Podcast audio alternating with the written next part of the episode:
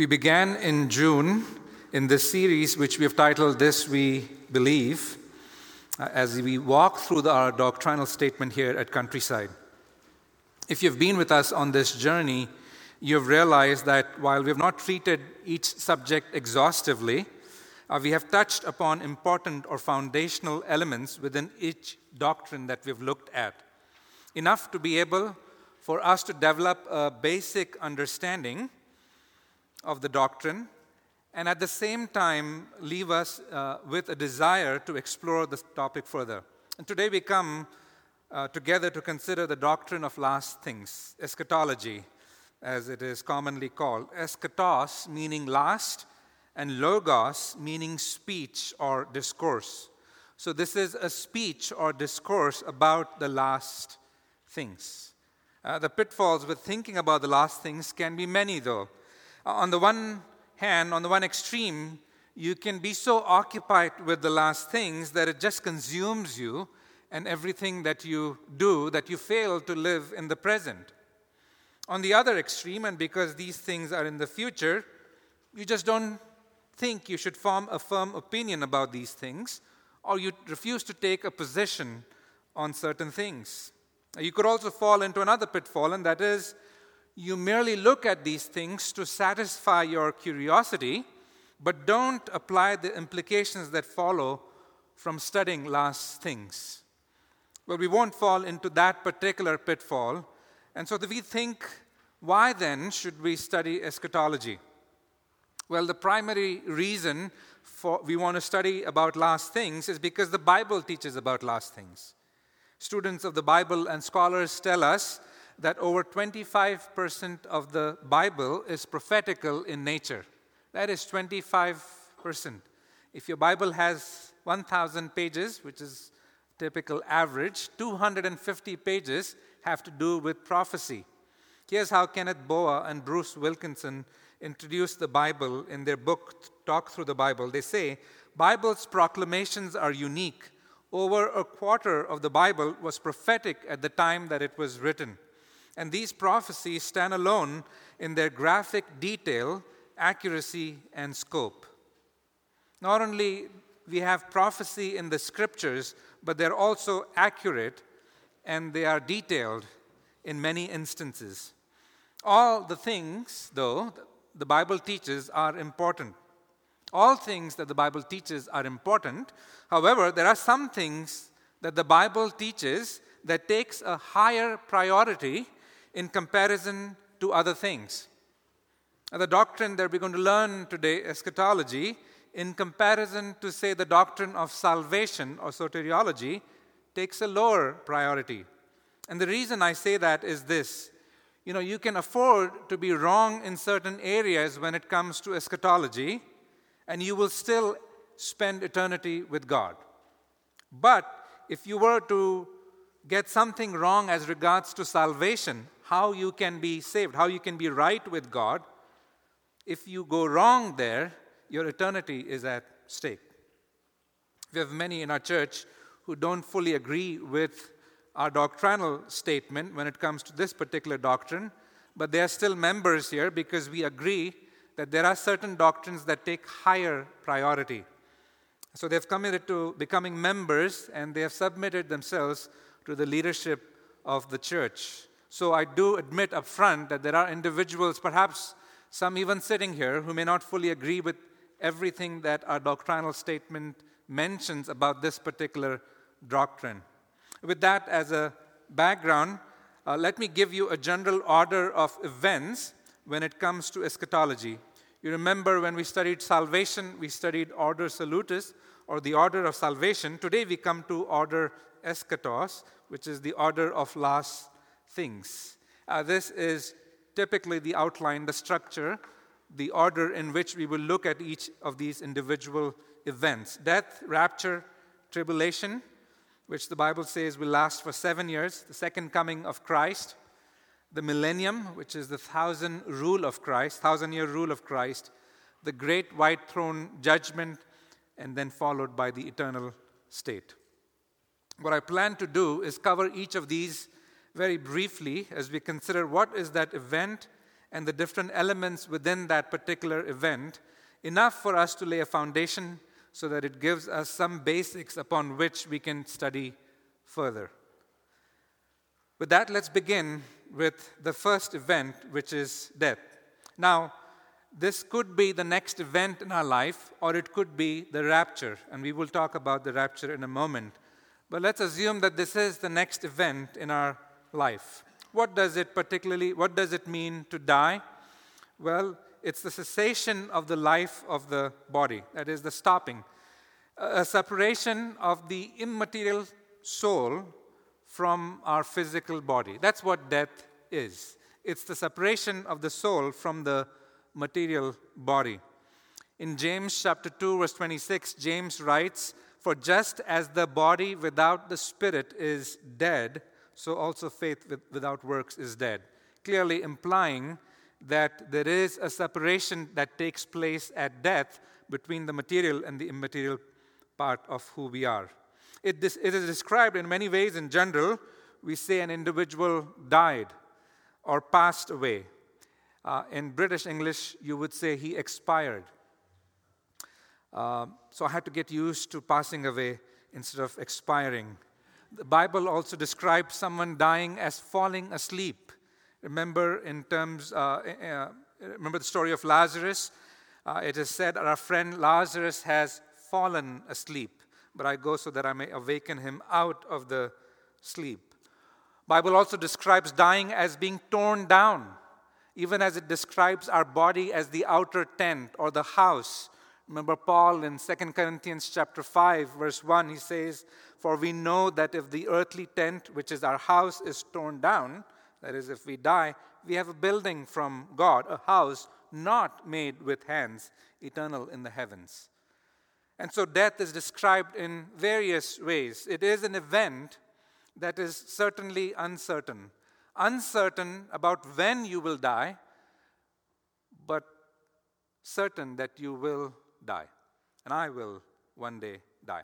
How did death enter into this world? As we look at the reasons, well, the Bible describes death as a result of sin. If you've grown up in the church, Romans 6:23 should be very familiar to you, for the wages of sin is death. The whole world is subject to death because all of us have sinned. Romans 5:12 Paul writes, "By one man sin entered the world and death by sin, so death passed upon all men for all have sinned." In Genesis 2:17 you'll remember our Lord's warning to Adam that the penalty of disobedience would be death. You will surely die, Adam. When Adam disobeyed, he experienced immediate spiritual death, a separation from his relationship with God. Therefore, he felt guilty. Remember, when the Lord was walking through the garden, he, hid, he tried to hide himself, Adam did, behind the trees. And that is what caused him to hide, because there was an immediate separation from his relationship with God. And then later on, as you know, in Genesis 5, he also experienced physical death. And so death came into this world because of sin. What is sin? In very simple terms, it is to miss the mark. It is to miss the mark that God has for us. It is to do things God has told you not to do, and it is not to do things God has told you to do. That is the reason for death. And then, as we think, thirdly, of the destiny, the destiny of two groups of people. The Bible only recognizes two groups of people one who is a believer, who is in a right relationship with God, and the other, an unbeliever who is not in a right relationship with God. What is the destiny of the believer after death? Well, for the redeemed, the separation will continue until rapture, an event that we will consider next. But turn in your Bibles to 1 Thessalonians chapter 4, verse 13. 1 Thessalonians chapter 4, verse 13.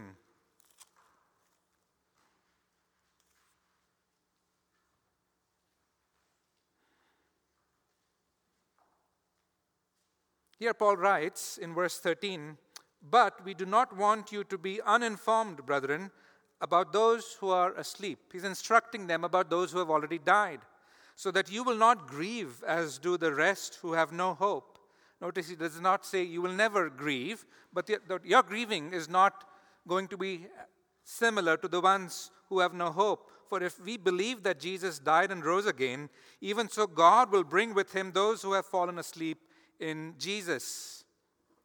For this we say to you by the word of the Lord, that we who are alive and remain until the coming of the Lord will not precede those who have fallen asleep. For the Lord himself will descend from heaven with a shout, with the voice of the archangel, and with the trumpet of God, and the dead in Christ will rise first.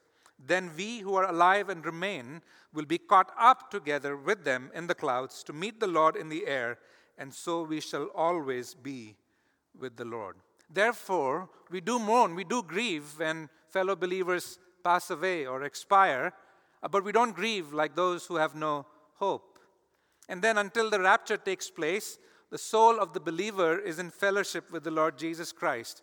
Paul again says in 2 Corinthians 5 8, We are of good courage, I say, and prefer rather to be absent from the body and to be at home with the Lord. So it means that if you're absent in the body, your presence is with the Lord. What about unbelievers? As regards to unbelievers, those who are unredeemed, their souls are kept under punishment until what the Bible calls as a second resurrection, which is to say, an event that takes place at the end of tribulation. I use these words, but as you go through the lesson, you will begin to make the connection. At the end of the tribulation, their soul and body will be united. In John chapter 5, verse 28 and 29, John writes, uh, quoting our Lord, Do not marvel at this, for an hour is coming in which all who are in the tombs will hear his voice and will come forth, those who did the good deeds to resurrection of life, those who committed evil deeds to a resurrection of judgment. And at this time, after their soul and bodies are united, then they will appear before the great white throne judgment, again mentioned in Revelation, a judgment for the unredeemed or unbelievers. Believers are not part of that particular judgment. And after this judgment, the text goes on to say their names are not found in the book of life, and so they will be cast into hell or the lake of fire for eternity. That is their eternal destination. You know, death is, is a sobering reality. I'm sure each one of us knows someone who has died. It's not an illusion. It's not make believe. No, it is, it is real. It's not the end. Rather, it is a translation. If you are a follower of Christ, you are translated from this life to a life with our Lord Jesus Christ. But it is certain, you know, going by the average age, none of us will be here on this earth in another 75 years. When was the last time you thought about death. Your death. Hebrews 9:27 inasmuch as it is appointed for men to die once and after this comes judgment. Death. Secondly, we have the rapture mentioned in a number of places, but the word itself is used only in one place. It's a text that we've already read. It's in 1 Thessalonians 4 17. Uh, the word actually comes from a Latin word which means, uh, which is rapio, which means to snatch or to seize or to remove by force from one place to another. This is an event in the history of this world, in the in, in, in, in, in the events that are coming up in the world where believers or the church will be raptured or will be, will be seized or will be snatched. The Hebrew, the Greek word is harpazo, means the same thing, to seize or to catch up. Again, it's only mentioned in 1 Thessalonians 4:17, but it is also referred to in a few other places. Uh, it's the verse uh, in 1 Thessalonians it says, "Then we, we who are alive and remain will be caught up." It's a, it's an act which is which is displaying that we will not be here on the earth, but will be taken up um, 1 Corinthians chapter 15, Paul refers to this particular event and he says this Behold, I tell you a mystery. We will not all sleep, but we will all be changed, referring to the rapture. In a moment, in the twinkling of an eye, at the last trumpet, for the trumpet will sound, and the dead will be raised imperishable, and we will be changed. It's an event that takes place within a matter of few seconds. Rapture. Now, there are three different views, even amongst believers, about when this event will take place. When will the Lord rapture his people? These all are based on when the tribulation takes place. So we have a few uh, thoughts on that. There is something called as pre trib, which is the fact that before the tribulation, mid trib, that is during the tribulation, and then post trib, that is after the tribulation. Uh, here, if you've read our doctrinal statement, if you have the booklets with you, you know that we uh, we believe in the pre trib. Why do we do that? Well, two reasons that I want to share with you. Uh, the first reason is that both the mid trib and the post trib undermine the imminency of Christ's return. What do I mean by that? The word imminent means likely to happen at any moment, something that is impending. When we speak of the imminence of Christ's return, we mean that he could come back at any moment. There's nothing more in a biblical prophecy that needs to happen before he comes. And both mid trib and post trib uh, undermine the imminency of Christ's return. But there's another reason that we do hold to this. Both the mid trib and the post trib imply that believers will face the wrath of God in some measure. And we know that the Bible teaches that the believers, those who have placed their trust in Christ, will not face the wrath of God. How do we know that? Well, Revelation 3:10 is one place. Uh, let me read that, but in the meantime, you could turn to Romans chapter 5, verse 9. In Revelation 3:10, John records this. He says, Because you have kept the word of my perseverance, I will also keep you from the hour of testing. And then in Romans chapter 5, verse 9, if you're there already, Paul says this much more than having now been justified by his blood, we shall be saved from the wrath of God through him. And so believers will not face the wrath of God. And we also believe in the imminency of Christ's return. All of that to say, we believe the Bible teaches that if you're a follower of Christ, that you will not face tribulation, and neither will you face the eternal wrath of God. And that's as far as timing is concerned. Our third event is the tribulation. Tribulation. Well, what is it? Well, notice it's not tribulations, plural, which we use for difficult times in our life or trials. Uh, this is the word tribulation. And it refers to the seven year period in which righteous judgments of God will be poured out on the unbelieving world. Uh, the word tribulation comes from the Greek word thlipsis. Uh, this word really means uh, pressing, uh, it means to crush, it means to squash, uh, it means to compress or squeeze in. It is the word that was used when olives were crushed to draw olive oil from the olives. Also, it's the same word that is used to describe grape juice being drawn from grapes that were crushed. So you can visualize that as we think of tribulation. It's a strong term. It doesn't mean minor inconveniences, but it means real hardships. Uh, this will be an intense uh, period and a scale that is unforeseen in terms of the tribulation. Uh, Matthew 24 21, our Lord says, For then there will be a great tribulation uh, such as has not occurred since the beginning of the world until now, nor ever will. How intense is this? Well, the different ways in which the Bible describes tribulation. Uh, the period is compared to birth pains. Uh, they are intense. Uh, this is described as the day of trouble uh, or of time of Jacob's trouble. Uh, this period is described as dark and gloomy uh, in Joel and Zephaniah.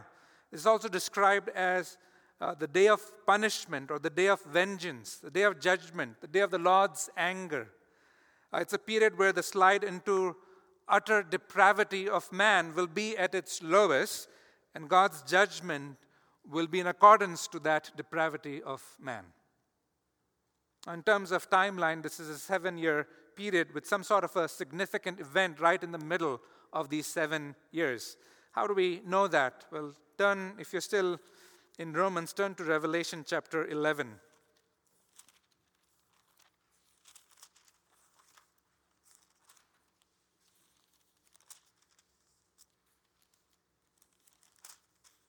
Notice verse 2.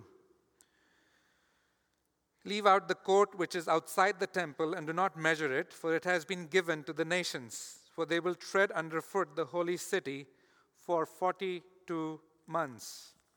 And I will grant authority to my two witnesses, and they will prophesy for 1260 days, clothed in sackcloth. If you go down to Revelation 13, verse 5, notice what it says. There was given to him a mouth speaking arrogant words and blasphemies, and authority to act for 42 months was given to him. What is 42 months? It's three and a half years. So, three and a half years and three and a half years, you have seven years that this period is talking about. Uh, what event happens in the middle of that particular period? Well, Second Thessalonians and the book of Daniel mentions that. Uh, let me just read Second Thessalonians chapter 2. Paul writes, Let no one in any way deceive you, for it will not come unless the apostasy comes first and the man of lawlessness is revealed. Which is to say, that that first three and a half years will be a time of trial and a difficult period. But the last three and a half years is going to be even more difficult. And both those periods is going to be pierced by this particular individual that will come, who is called as the man of lawlessness. Why do we have the tribulation? What are some of the reasons? Well, at least two that we can think of. Uh, first of all, to reclaim the world from Satan. In 1 John 5:19, we are told we know that we are of God and the whole world lies in the power of the evil one. That's what the apostle John writes. Our Lord says in John 12:31, "Now judgment is upon this world; now the ruler of this world will be cast out." Now this is Satan, uh, who's called God of this world in 2 Corinthians 4 verse 4 by, by Paul. And so this particular period is to reclaim the world from Satan. But secondly, it is also to punish those who are alive and reject Christ. Revelation 6:16 says, "And they said to the mountains and to the rocks, Fall on us and hide us from the presence of him who sits on the throne and from the wrath of the Lamb, for the great day of their wrath has come, and who is able to stand?" But I also think, I don't have it here on the slides, that it gives a preview of the final judgment that is to come, which will take place at the end who is involved. There are certain individuals that are mentioned in this particular period that are prominent. There's, first of all, uh, the beast. Uh, this is the political leader, the military leader of the final world empire. He would be one that is dominated and controlled by Satan. Not only do we have the beast, we also have the false prophet. This is the religious and spiritual leader of the final world mentioned in Revelation 13. And then finally, we have the dragon himself described as the vicious one who destroys. Bible identifies this in Revelation 12:9 as the devil or Satan. Now, finally as we think of the tribulation, how will this be carried out? How will this be carried out? That is what Revelation chapter 6 to chapter 18 covers for us. And then there are other few verses scattered throughout the scriptures. Now, there are three kinds of judgments that are mentioned. We're not going to take time to go into detail into each one of them, but there are the seven seals, the seven trumpets, and the seven bowls. As you think of these judgments, one follows the other. If you've seen what is generally known as the Russian dolls or the babushka dolls, it's one doll contained in the other one. Think of these judgments in those ways. The seven seals, I've mentioned the reference there. It's the destruction of the false prophet and the Antichrist. Uh, on a worldwide scale, there will be a scarcity of food. There will be earthquakes and pestilence during this time. There will be cosmic darkness and disasters that will mark this kind of judgment. Then there are seven trumpets. Uh, vegetation as it exists in the world at that time will be completely burned. Uh, sea life will be destroyed. Fresh water would be made bitter. A demonic locusts and deadly plagues will inhabit majority of the world at that time. Then there is seven bowls. In this particular one, individuals will be uh, going through tribulation. There will be sores that they will have. Seas will become blood. Fresh water will become blood. Sun will scorch men. Darkness and pain will be prevalent throughout the earth. A terrible, terrible time. All of this will be in preparation for the last battle, which the Bible describes in Revelation 19 as the Battle of Armageddon, or the literal word Har Megiddon, which means the Mount of Megiddo. Uh, it's become synonymous with the future battle in which God will intervene and destroy the enemies of the Antichrist, as mentioned in Revelation 16 and 19.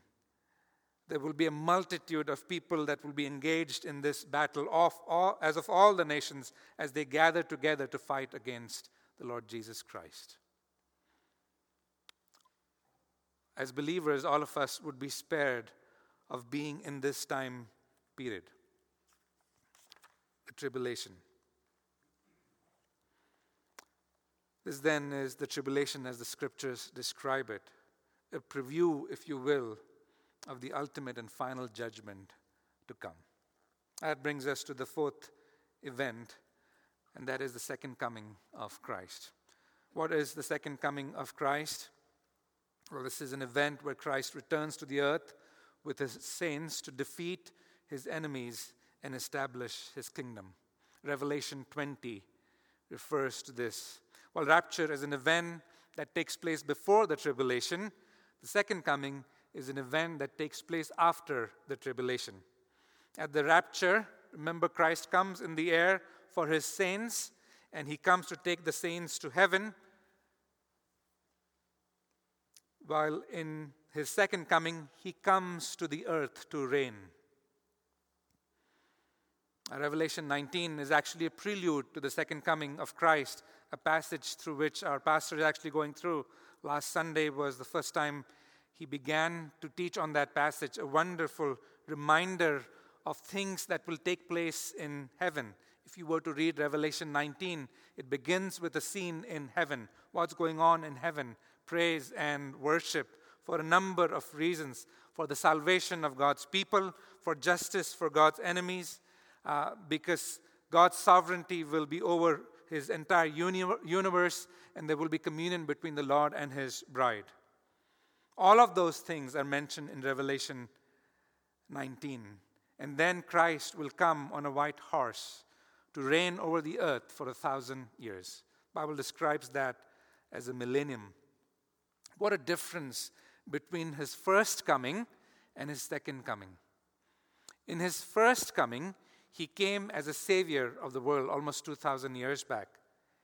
But in his second coming, he comes as a judge of the world. In his first coming, Christ came to die. In his second coming, Jesus Christ will come to rule and to reign. The first coming of Christ is a matter of history, but the second coming is a matter of prophecy. The first coming has already happened. The second coming, God's word will, tells us, will happen. Uh, Christ came to be the Savior of sinners in his first coming, Christ the King will come to reign in his second coming. Christ came to be man's Savior in his first coming. Christ will come as man's judge in his second coming. Christ came to be on earth as a newborn baby in his first coming. Christ will come as a conquering warrior in his second coming. Christ came with meekness in his first coming, seated on a or riding on a donkey. But in his second coming, Christ will come with power, riding on a white horse. Christ came to bring peace to the human heart in the first coming. In the second coming, Christ will come to bring peace to the entire world. When Christ came the first time, the government was on the shoulders of men. Remember Herod and Pilate and other Roman governors and the emperor that ruled. But when Christ comes the second time, the government will be upon his shoulders. Romans 9, 6, and 7. What a wonderful reality to look forward to as we look forward to the coming of our Lord and Savior Jesus Christ. The second coming of Christ then is followed by a thousand year rule called generally as the millennium. Millennium. What does it mean? It means a thousand, literal thousand year rule of the Lord Jesus Christ. This is literal. We want to emphasize that.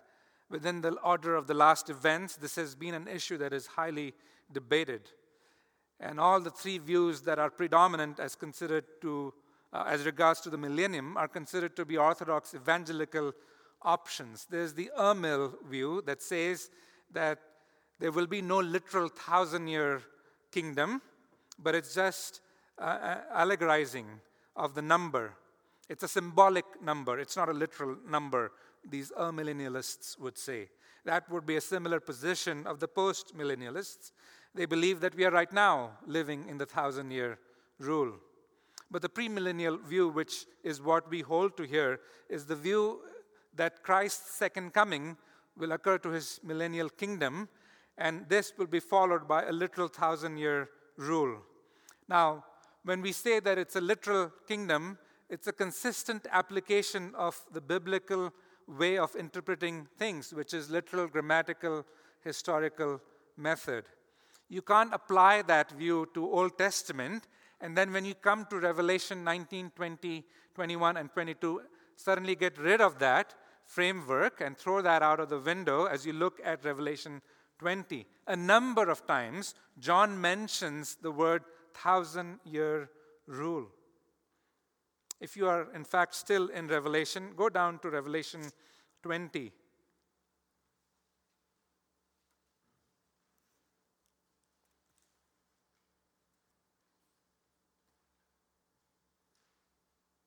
First, in verse 2, it tells us what God intends to do with Satan. And he laid hold of the dragon, the serpent of old, who is the devil and Satan, and bound him for a thousand years. Notice verse 5 the rest of the dead did not come to life until the thousand years were complete. This is the first resurrection. And when the thousand years are completed, verse 7, Satan will be released from his prison. While Satan is being held captive, what is happening on the earth? Christ is reigning on the earth. What are some characteristics as we think of the thousand year rule? It'll be something that will be inhabited by all the resurrected and glorified believers. So it will include Jews and Gentiles, male and female. Uh, during this period, as I just read for us, Satan will be bound and be rendered powerless. And then Jesus will reign as king in his kingdom. In Isaiah 9, verse 6 and 7, Isaiah records this prophecy for us as he says, For unto us a child, uh, for, for a child will be born to us, a son will be given to us, and the government will be upon his shoulders, and his name will be called Wonderful, Counselor, Mighty God, Eternal Father, Prince of Peace. There will be no end to the increase of his government or peace on the throne of David and over his kingdom, to establish it and to uphold it with justice and righteousness from then on and forevermore. The zeal of the Lord of hosts will accomplish this. The millennial. Daniel 7:14 mentions the same thing, and to him was given dominion, glory and kingdom, that all the peoples and nations and men of every language and tongue might serve him. His dominion is an everlasting dominion which will not pass away, and his kingdom is one which will not be destroyed. Jesus, our Lord and King, will reign through his saints, that is, you and me. In 2 Timothy 2, verse 12, Paul writes, If we endure, we will also reign with him. If we deny him, he will also deny. He also will deny us. There will be spiritual blessings as a part of this kingdom. There will be ethical blessings. There will be social blessings. There will be physical blessings. And there will be political blessings. You and I will reign with the Lord Jesus Christ. That leads us to the sixth event, the judgments. The judgments. I've divided this into two sections because both the believers and the unbelievers will be judged. Let's begin with the believers, an event that is mentioned in 2 Corinthians 5:10. This is also called the Bema seat judge or judge, uh, Bema seat judgment. Uh, the Bema was an elevated platform in ancient cities where victorious athletes receive their crowns. Even now, as you look at Olympics or other events that take place on a world stage, or even normal athletic events, you have people who are a little elevated so that they can be honored. Uh, that was the elevated platform. But this was also a platform that was connected with judgments or legal decisions that were made. And that is what Paul has in mind. This is a judgment, and judgment in 2 Corinthians 5:10 has to do with believers. Now you might say believers? Yes, that is true. In 2 Corinthians 5:10, Paul writes, also mentioned in Romans 14:10, he says, "For we must all appear before the judgment seat of Christ, so that each one may be recompensed for his deeds in the body, according to what he has done, whether good or bad." As regards to timing, this will be after the rapture, but before the second coming. We will not be judged on anything that we did prior to our conversion. Some of you will say, Praise the Lord, as we've come, some of us have come from very difficult, sinful background. All of us have come from sinful backgrounds. And what, what, what this says is we will not be held for those sins. Romans 8, 8, verse 1 Therefore, there is now no condemnation for those who are in Christ Jesus. In Hebrews 10 17, it says, And their sins and their lawless deeds I will remember no more. So, what then will we be judged on as believers? Well, at least three things. Uh, first of all, would be our works. Our works. Turn to 1 Corinthians chapter 3, verse 12. 1 Corinthians chapter 3, verse 12. Notice what Paul writes there. He says, Now, if any man builds on the foundation with gold, silver, precious stones, wood, hay, straw, each man's work will become evident. For the day will show it, because it is to be revealed with fire. And the fire itself will test the quality of each man's work. If any man's work which he has built on it remains, he will receive a reward. If any man's work is burned up, he will suffer loss. And this is how we know he's talking about believers. He says, But he himself will be saved yet as through fire. In Matthew chapter 10, verse 42, it says, And whoever in the name of a disciple gives to one of these little ones even a cup of cold water to drink, truly I say to you, he shall not lose his reward. Believers, if you're a follower of Christ, your actions will be judged. You cannot simply say to yourself, I'm a believer now, so it doesn't matter what I do. No, it matters. If you read Ephesians 2 8, 9, and 10, it tells you that even the works that we would do are ordained by our God. Our works then will be judged. But secondly, our words will be judged as well. Don't be flippant with your words, is the instruction there. Matthew chapter 12, verse 36. But I tell you, that every careless word that people speak, they shall give an accounting for it in the day of judgment. How many times do we say things and then we say, Well, I didn't really mean it? Uh, that's what's not I was really thinking. Our Lord would say to you, No, that's exactly what you were thinking. But what goes in is not bad. What comes out of your mouth is bad and sinful because that's what you were thinking and reflecting on. And so, if we take any application from this, is be careful with what you say. Be careful with what you write. Thirdly, we will be judged on our motives. Paul writes again in 1 Corinthians 4, verse 5 Therefore, do, do not go on passing judgment before the time, but wait until the Lord comes, who will both bring to light the things hidden in the darkness, that is, things we think are motives of our heart, and disclose the motives of men's hearts. And then each man's praise will come to him from God. We will be judged for our works, words, and motives. Not only will we be judged, we will also receive rewards. Uh, 1 Corinthians 3:14, a verse that I just read, if any man's work on which he has built on it remains, he will receive a reward. Bible frequently mentions about certain crowns. Uh, in fact, the, the grammar that is structured there, it's translated the crown of rejoicing.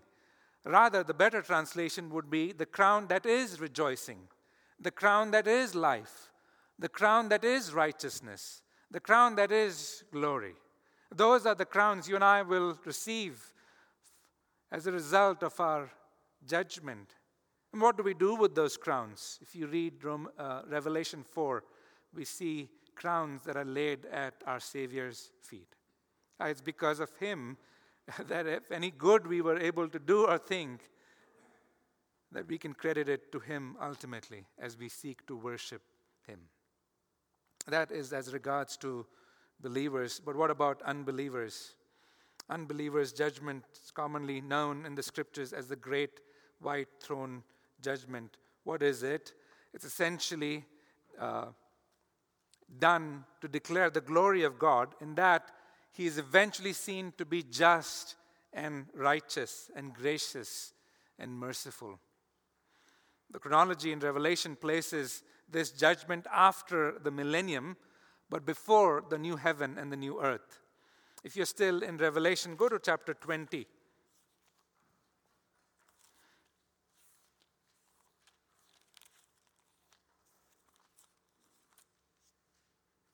And notice verse 11.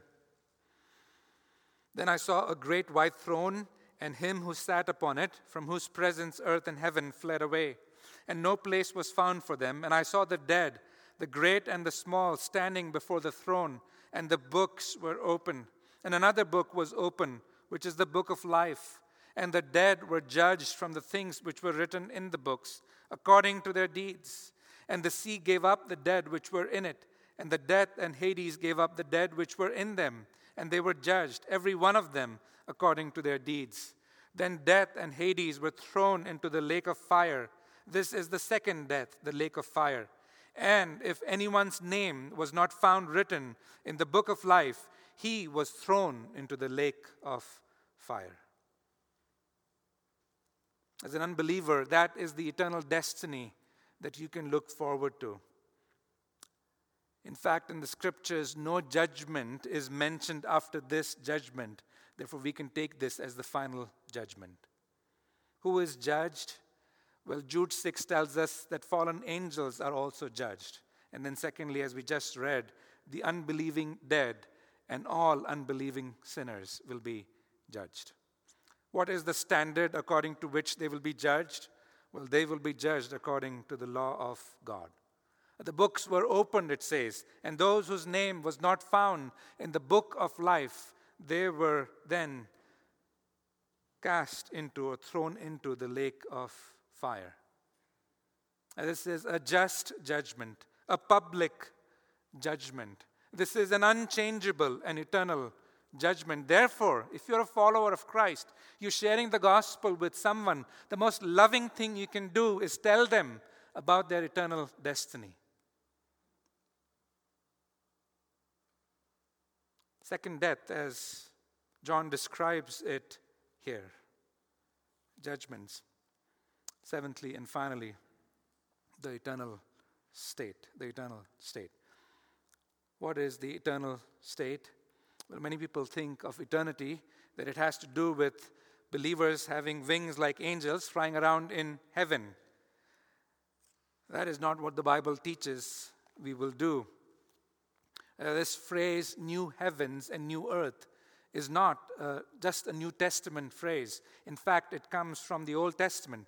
It was mentioned in Isaiah 65. Here's what Isaiah records for us. In verse 17, he says, For behold, I create new heavens and new earth, and the former things will not be remembered or come to mind. Repeated again in Isaiah 66 For just as the new heavens and the new earth which I will make will endure before me, declares the Lord, so your offspring and your name will endure as well. And then, most famously used in Revelation, but also mentioned in 2 Peter.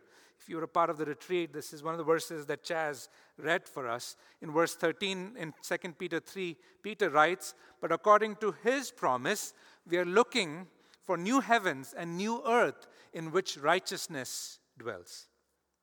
What happens immediately before this is verse 10. He says, But the day of the Lord will come like a thief, in which the heavens will pass away with a roar, and the elements will be destroyed with intense heat, and the earth and the works, its works, will be burnt up. Everything that you see right now will ultimately be burned up, and a new heaven and a new earth established. What are some characteristics of the new heaven and new earth? Well, it will be marked by the presence of God. Psalm 16, verse 11, psalmist writes, You will make known to me the path of life. In your presence is fullness of joy. In your right hand there are pleasures forevermore. Not only that, heaven is, or the new heavens and the new earth is a real place. The Lord says this, and this is connected with the rapture, but, but gives us a glimpse of the reality of these two destinations. In my Father's house are many dwelling places. If it were not so, I would have told you, if I go to prepare a place for you. If I go and prepare a place for you, I will come again and receive you to myself, that where I am, there you may be also. We're given a glimpse, the initial vision of this new heaven and a new earth in Revelation 21 and 22. Why don't we turn there as we come to the end of our time together? Notice Revelation 21.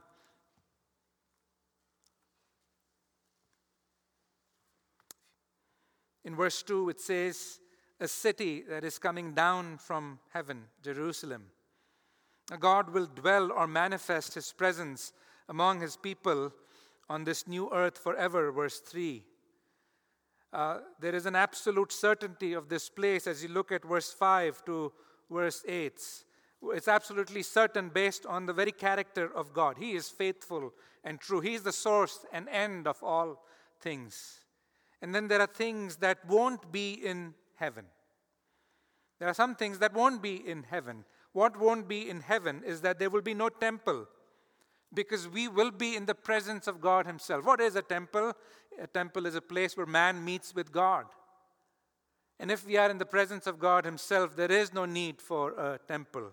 Not only that, there won't be any need for electricity or a cosmic light source such as sun or the moon, because God's glory in its brilliance will be enough. Notice verse 23 and 24. And the city has no need of the sun or of the moon to shine on it, for the glory of God has illumined it, and its lamp is the Lamb. What else marks this new heaven and new earth? There will be no danger, verse 25 and 26, no evil, verse 27, no needs, chapter 22, verse 1 and 2, no curse, no separation.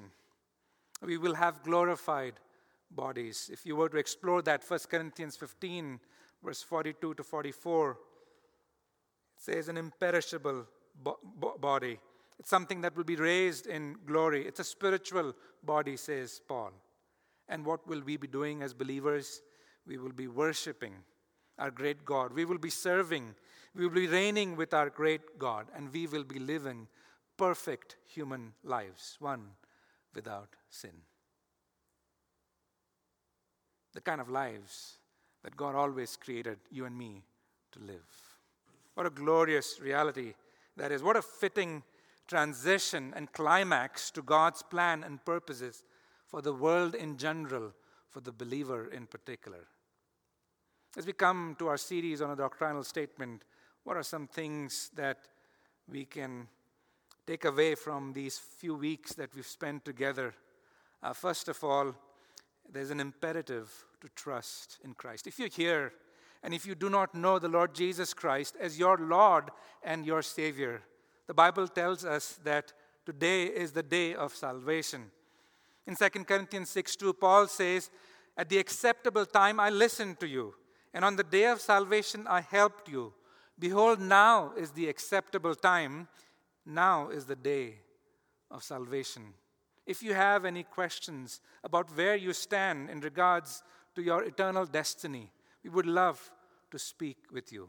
But the Bible commands us to trust in the Lord Jesus Christ as our only hope to be right with this holy God. Not only that, there's an impetus to holy living.